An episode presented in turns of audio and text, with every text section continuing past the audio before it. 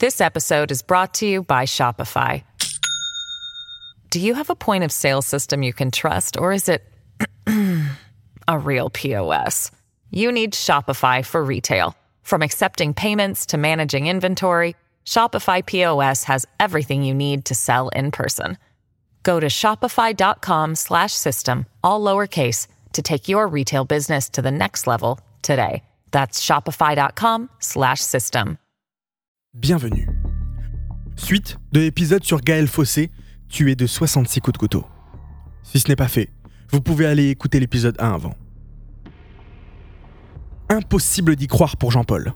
Alors que les gendarmes arrivent sur place, il reçoit un appel de Sylvie, sa femme. Il doit lui annoncer la nouvelle. Mais comment faire? Comment réussir à dire ces mots? Gaëlle est morte. Simplement trois mots, mais qui résonneront à jamais dans la tête des fossés.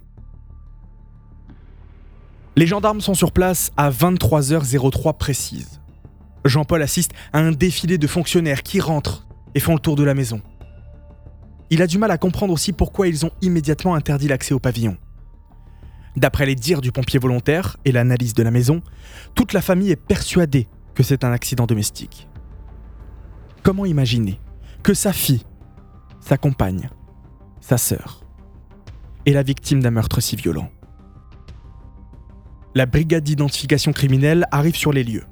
Ils rentrent, inspectent et photographient chaque recoin de la maison. Les premières constatations sont les suivantes. Il n'y a aucune trace d'effraction, mais un trousseau de clés de la porte d'entrée a disparu.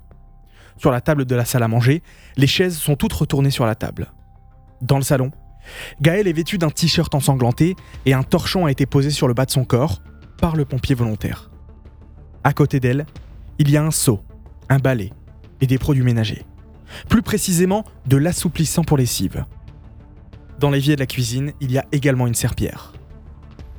Après l'autopsie, on découvrira que Gaël a reçu plus de 66 coups de couteau. 4 dans le dos, et le reste au visage, sur le torse, mais aucun sur les avant-bras. Les murs, les meubles sont couverts de sang, révélant la violence du meurtre.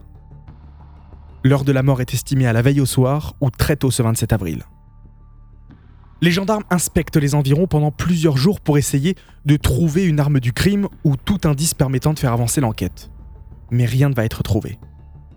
Avant même de recevoir les résultats de l'autopsie ou des différentes analyses, on peut observer une première piste qui se présente.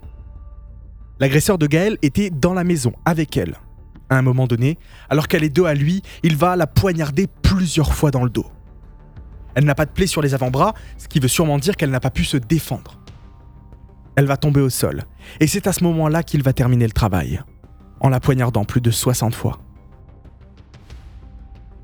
Une fois fini, le meurtrier aurait essayé de nettoyer la scène de crime. Il y a peu de chances que Gaël ait commencé à nettoyer avant et qu'elle aurait décidé de nettoyer son sol avec de l'assouplissant. Ça ressemble plus à une décision que quelqu'un aurait prise sur le coup de la panique, en voulant nettoyer le carnage avec la première chose qu'il trouvait.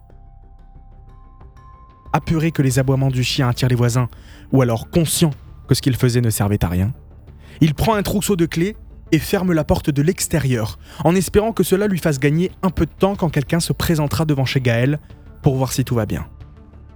Du temps qui va lui permettre de faire disparaître des indices qui auraient pu le confondre, comme ses vêtements, l'arme du crime ou les fameuses clés. Ce n'est qu'une théorie, et sur le moment, les enquêteurs n'excluent rien, ni même l'idée d'un rôdeur, même si de nombreux indices vont au fur et à mesure orienter tout le monde vers ce scénario. Et la première piste à être étudiée, c'est celle de Steven. Dans la majeure partie des affaires du genre, c'est le copain ou le mari qui est coupable. Donc c'est forcément l'une des premières théories de n'importe quel enquêteur. Les enquêteurs vont vérifier l'alibi de Steven, qui était plusieurs jours en déplacement à Saint-Étienne. Ses collègues et son patron vont confirmer qu'il était bien avec eux tout le long. Il faudra aussi vérifier si Steven a pu rentrer chez lui entre le soir du 26 et le matin du 27 avril. Impossible avec les horaires de transport en commun, et en voiture, même en oubliant le fait qu'il ne pouvait pas conduire la camionnette de son employeur, il n'est pas possible que Steven ait pu parcourir les 1400 km aller-retour entre Saint-Étienne et Saint-Germain-la-Campagne. Le compagnon est donc définitivement barré de la liste des suspects. Mais les gendarmes ne sont pas en manque de théories. L'enquête ne fait que commencer. Pour découvrir la suite de l'histoire, Rendez-vous dans l'épisode 3 déjà disponible sur Gaël Fossé, tué de 66 coups de couteau.